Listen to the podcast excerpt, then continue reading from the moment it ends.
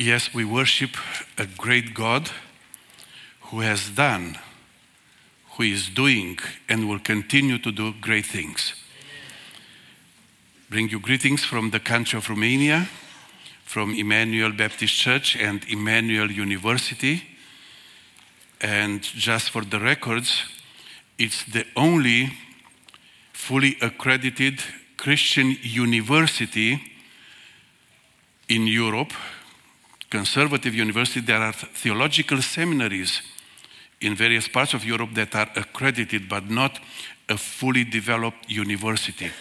So Emmanuel University has this special calling from God to be a beacon of light on that part of the world. Thank you very much, Pastor Jeff. Thank you, Judson Church, for your prayers, for your continuing support for the ministry of Emmanuel University. You have been a blessing, you have been an encouragement, and we are looking forward to welcome your pastor again, because he hasn't been to Romania for almost half a century now. I think that we have to work on that, and we are praying that God will open the door. Probably you have heard people who say, "It's none of my business. I don't care. Leave me alone. I don't want to get involved." Well, the truth is that nobody can be left alone, because every Christian person, regardless of age, regardless of ethnicity, regardless of time or circumstances, no Christian family, no Christian church, no Christian generation can stay uninvolved, because each and every one of us are facing two major battles. They will not leave us alone. The first one is the spiritual battle. When the Apostle Peter is speaking about this spiritual encounter, he says that your enemy is like a roaring lion who is looking for someone to devour. Will not leave you alone. There's an enemy out there. The Apostle Paul says in Ephesians chapter 6 that we are not waging war against flesh and blood, but against the spiritual forces of darkness, the rulers and principalities of the wicked world. They will not leave you alone. Nobody can avoid those attacks. They are real, they are ongoing. The second is the cultural war, or the cultural battle. We are living in a culture. Nobody can live outside of any culture. When we speak about culture, we speak about a mixture of worldviews, beliefs, ways of life. We speak about literature, arts, technology. We speak about style and pattern of life. We speak about ethical or moral standards, moral values. All of those together are making up what we call culture. Now, in this mixture of everything, it's next to impossible for each one of us to fully select what is biblical and what is not biblical. Some people say that there are things that are neutral. Well, the Bible says that we should not be conformed to the pattern of this world, but be transformed. Because most of the time the culture is upholding non-biblical values. Now, between the two, the spiritual war and the cultural war, there is a very interesting relationship. Hear me well. The one who wins the spiritual war will transform the culture. The one who wins the spiritual war will transform the culture. The one who loses the spiritual war will be swallowed up by culture. So we are either winners or losers. If we look in the Bible, the history of the early church won the spiritual war. And they changed the culture of their time. The religious leaders of the days would say that these people have filled Jerusalem with their teaching. They couldn't protect themselves from the invasion of the gospel. The gospel took over Jerusalem by storm. They couldn't protect their synagogues, their temples, their public squares, and even the Roman Empire was impacted by the gospel. When the Apostle Paul wrote later, he said, "Greet the saints in the house of Caesar." In the house of Caesar, in the palace. Because they won the spiritual war, they transformed their culture. Your country has great history of revivals, the great awakenings of this country. When in a matter of years, tens of thousands or hundreds of thousands of people were saved, and the whole area was changed, transformed. It is being said that some people were so impacted by the gospel that they lost 85% of their vocabulary in the split of a second. You know why. But the transformation was of such nature and profound that transformed people, transformed families, transformed the whole society. So, if we are winning the spiritual war, we will transform the culture.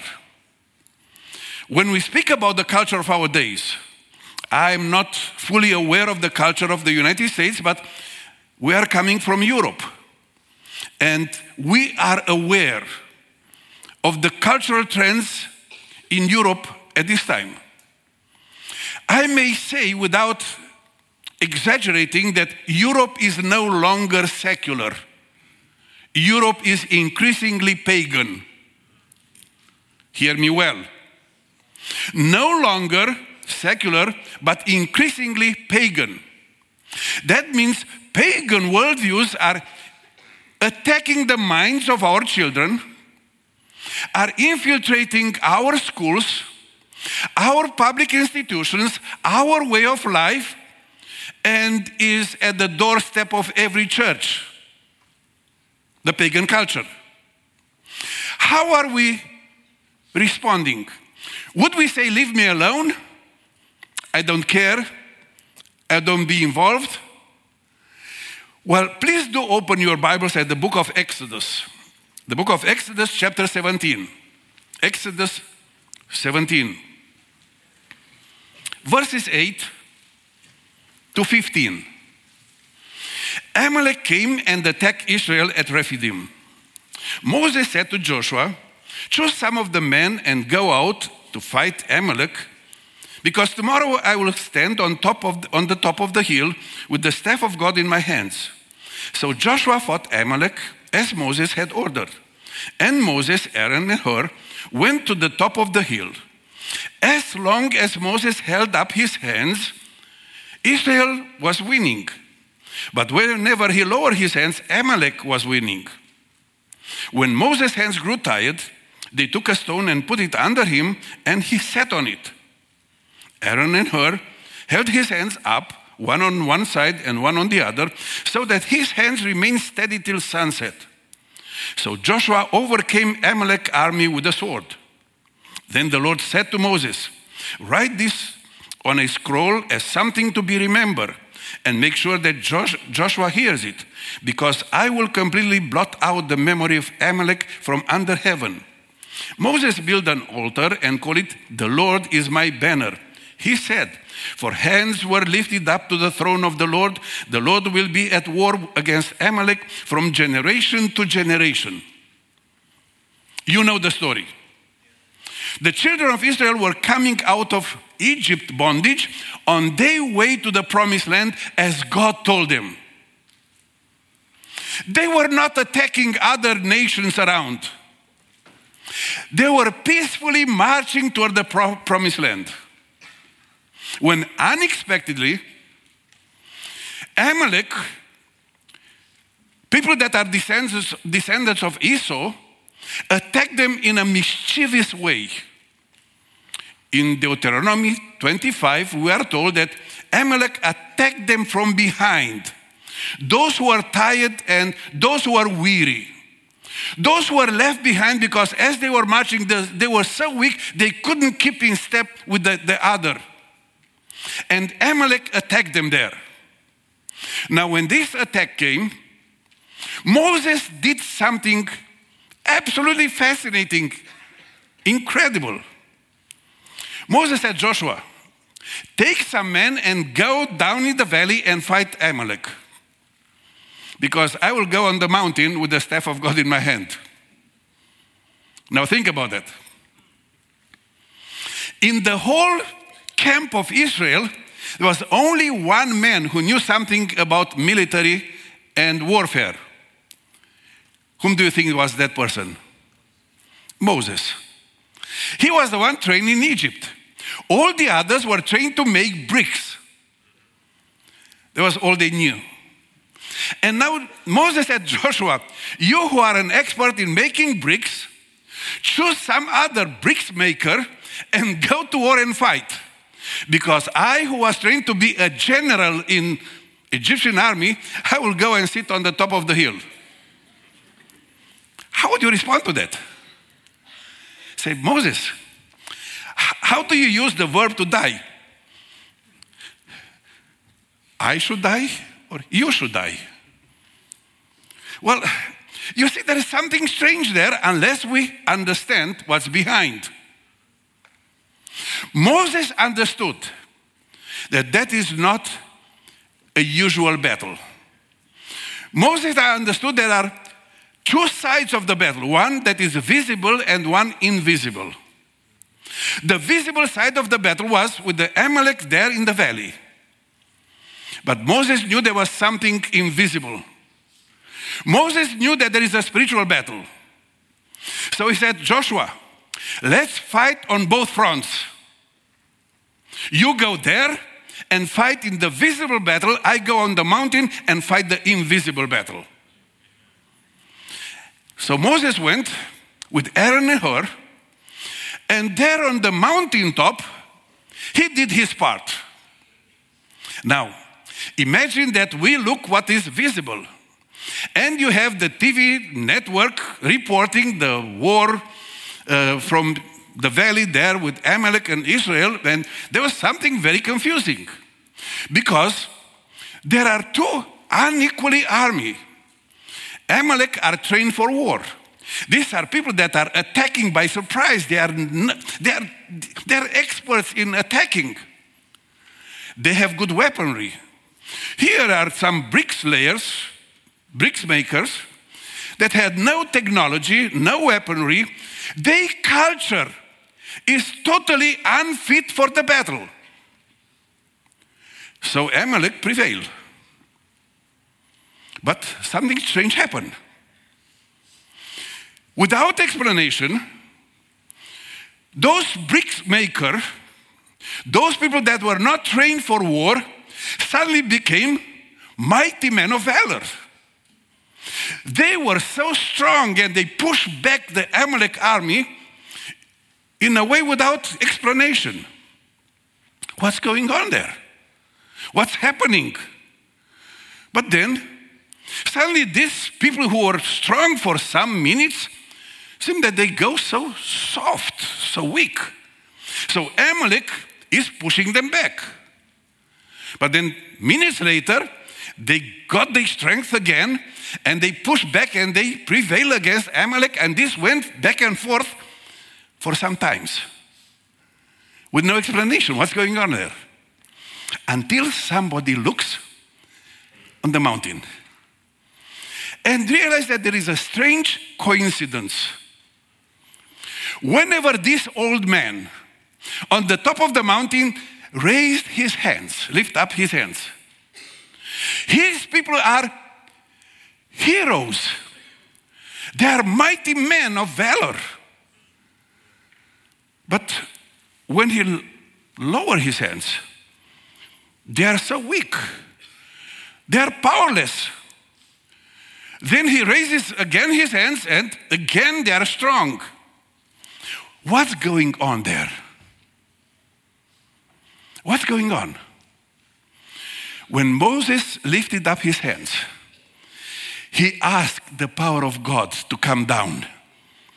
He claimed the promises of God to protect his people.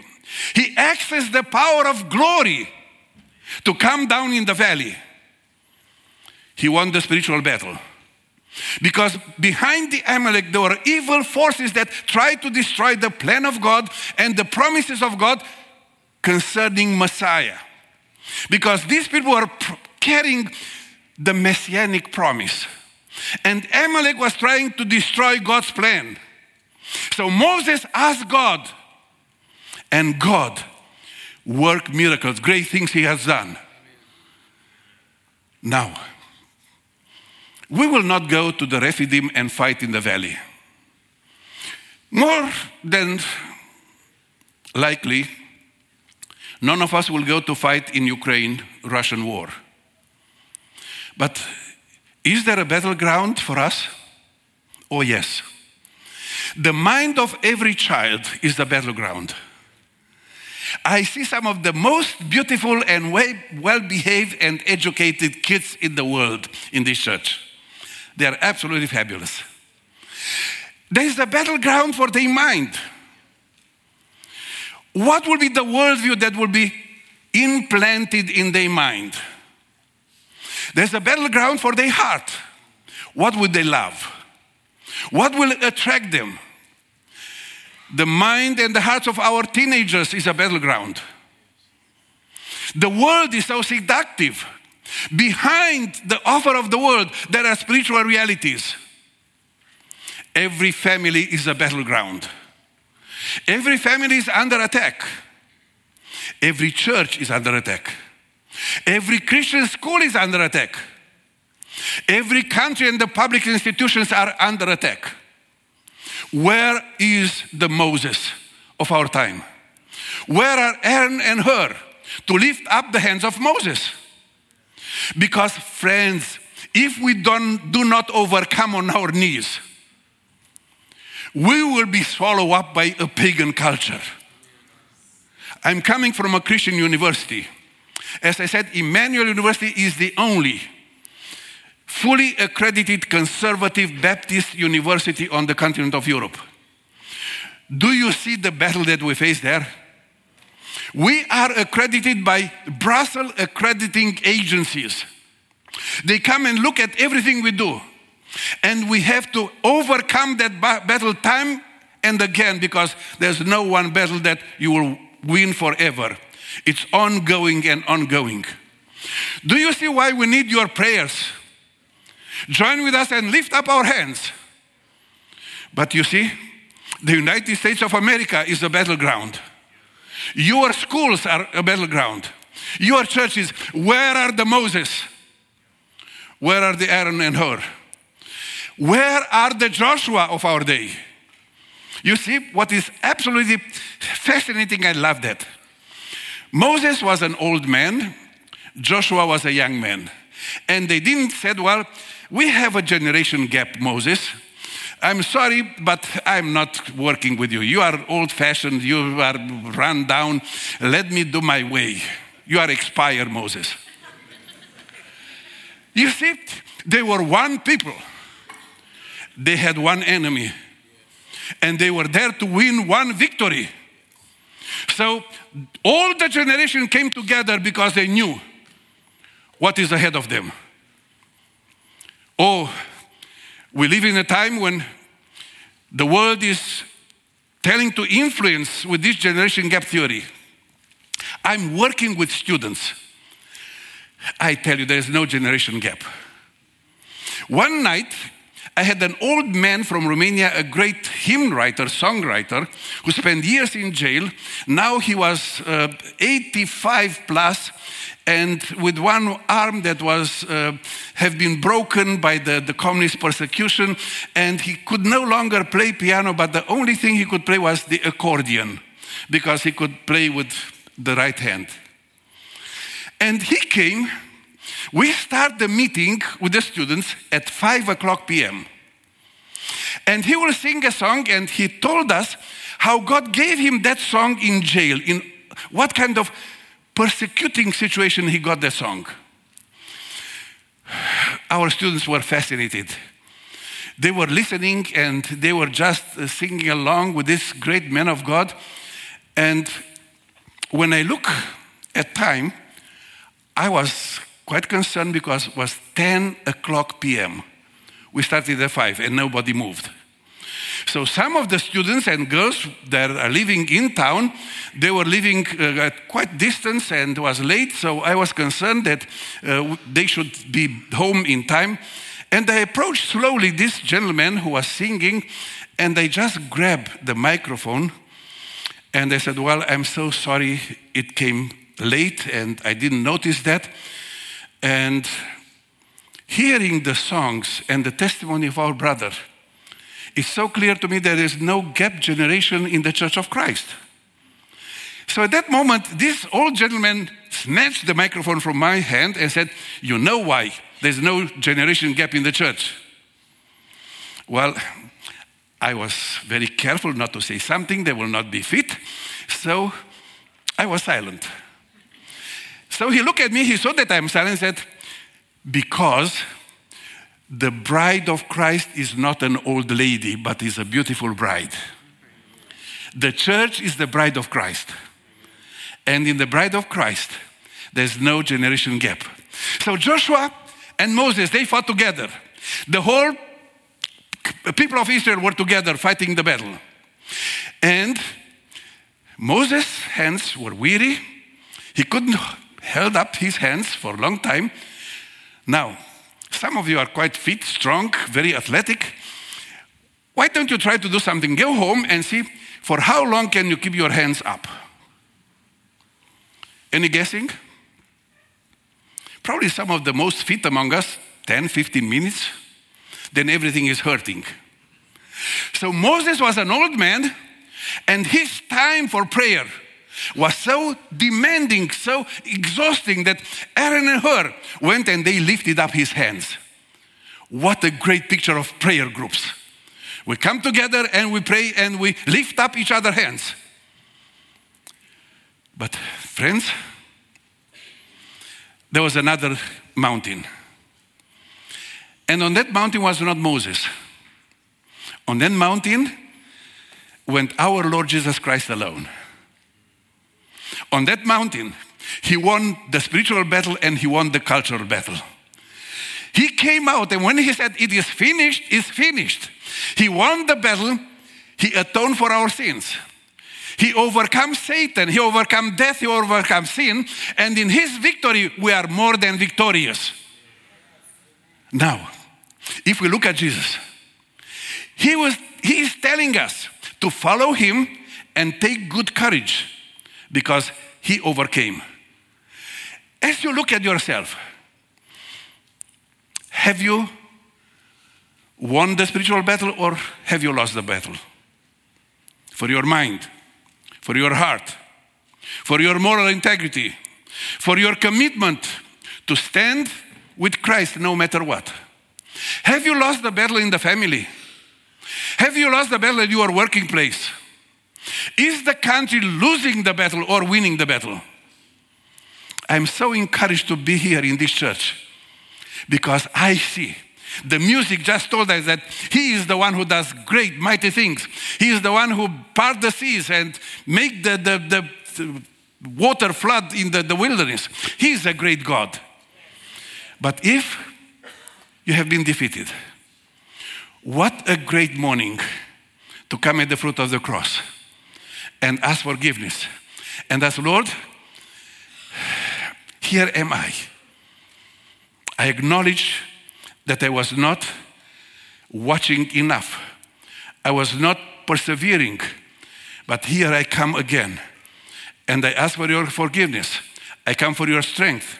I ask for your blessing. And I ask that you make me an overcomer in the spiritual battle, so I can change the culture of my family, the culture of my working place, and the culture of this generation for the glory of Christ. Now, let me tell you this. Culture never saved, never will save, because the world cannot save itself.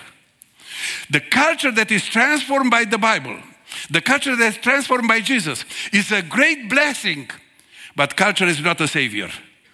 There's only one savior, and his name is Jesus Christ.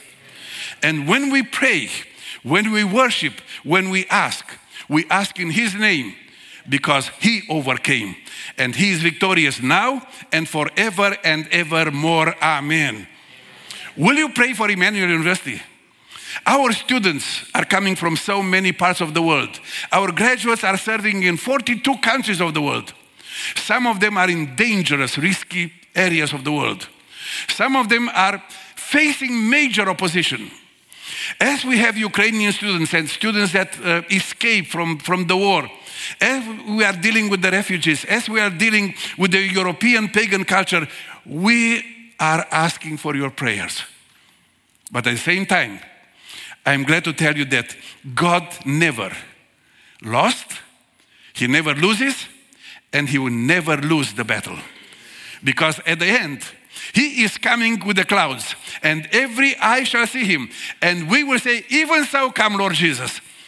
Because you kept us, you blessed us, you gave us your victory. And with that, I have a final request. All of you would agree to give your pastor 1 week to come and help us teaching at the university.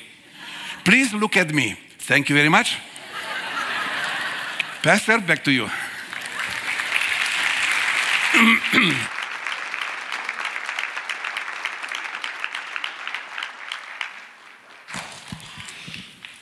What a great and timely message for us. Amen.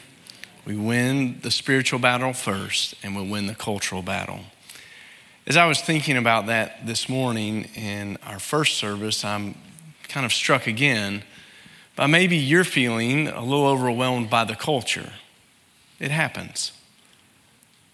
But we win on our knees, amen? And maybe, like me, you kind of want the Holy Spirit to examine how much cultural creep has taken place in your life. Is there more culture than there should be right now? From the world than from our Heavenly Father. Why don't we take a few moments and just go before the Lord and pray and ask the Holy Spirit to shine a light on our lives this morning.